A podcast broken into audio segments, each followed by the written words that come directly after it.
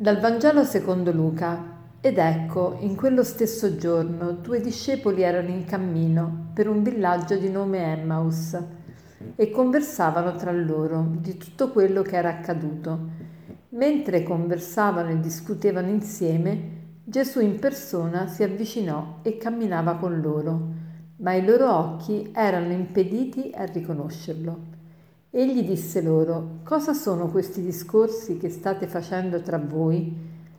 Si fermarono col volto triste.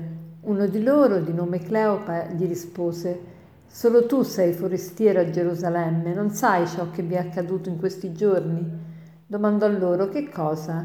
Gli risposero ciò che riguarda Gesù il Nazareno, che fu profeta potente in opere e in parole, davanti a Dio e a tutto il popolo come i capi dei sacerdoti e le nostre autorità lo hanno consegnato per farlo condannare a morte e lo hanno crocifisso.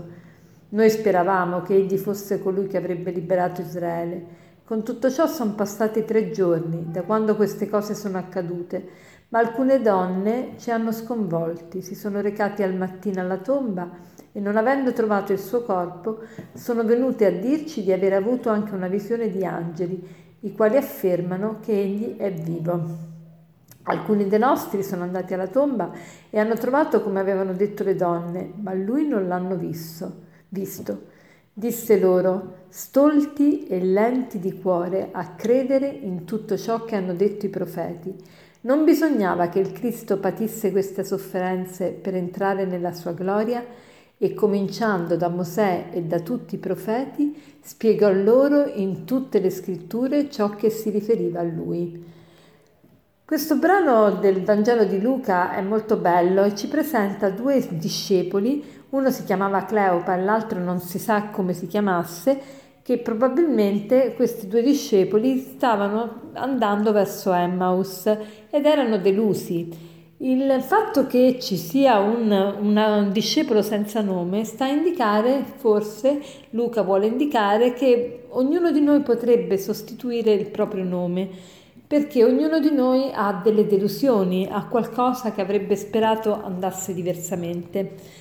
Allora, questi due viandanti stanno considerando tutto ciò che è avvenuto in questi ultimi giorni, cioè la passione e la morte di Gesù e mm, sono molto delusi perché loro speravano fosse veramente il Messia Gesù e avevano visto tante, mh, mm, tanti prodigi, infatti qui dice, dice proprio espressamente eh, quando Gesù si accosta a loro mentre camminano in incognita perché ness- non lo riconoscono, e lui dice che, di che cosa stavate parlando per la via? E loro dicono ma sei tu solo l'unico forestiero che non sai che cosa è accaduto in questi giorni. E c'è stato un profeta potente in opere e parole davanti a Dio e tutto il popolo. Quindi pensate che fama che reputazione aveva Gesù. Gesù era riconosciuto da tutti come un profeta potente in opere e in parole. Molti dicevano nessuno ha mai parlato in questa maniera e quindi loro avevano riposto tutte le fiducie in quest'uomo, se non che sono passati tre giorni e noi non abbiamo visto niente di tutto quello che ci aveva detto. Però alcune donne abbiamo un dubbio perché alcune donne dicono di aver visto la tomba vuota e che e questo è stato confermato anche da alcuni apostoli e, e dicono anche che lui è vivo perché hanno avuto una visione di angeli che hanno, le hanno rassicurate e che Gesù vive per davvero. E allora Gesù dice, mh, li vede così sconsolati e dice loro, stolti e lenti di cuore a credere in tutto ciò che hanno detto i profeti. Allora vediamo un po' che cosa direbbe a noi Gesù. Stolti, stolta Tiziana, e lenta di cuore a credere a tutto ciò che hanno detto i profeti. Cioè, se noi non crediamo a quello che Gesù ha fatto, a quello che Gesù ha detto. Siamo, non è che siamo, eh, diciamo, in, va bene, ci siamo sbagliati, no, Gesù ci chiama stolti, stolti e lenti di cuore. Stolto vuol dire una persona che non è molto intelligente, perché se sei intelligente 2 più 2 fa 4.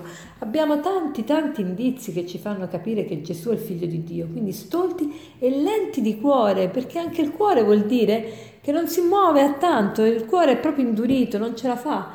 A credere a tutto ciò che hanno detto i profeti. Non bisognava che il Cristo patisse queste sofferenze per entrare nella sua gloria e cominciando da Mosè e da tutti i profeti spiegò loro in tutte le scritture ciò che si riferiva a lui. Cioè il Signore ci vuole far capire oggi questo, che la nostra fede non è una fede cieca, una fede che si basa sull'emozione, si basa su un entusiasmo del momento, si basa su uno slancio di generosità, si basa su un'illusione, ma è una fede fondata che si basa sulla storia, che si basa sulla profezia, che si basa sulla ragione.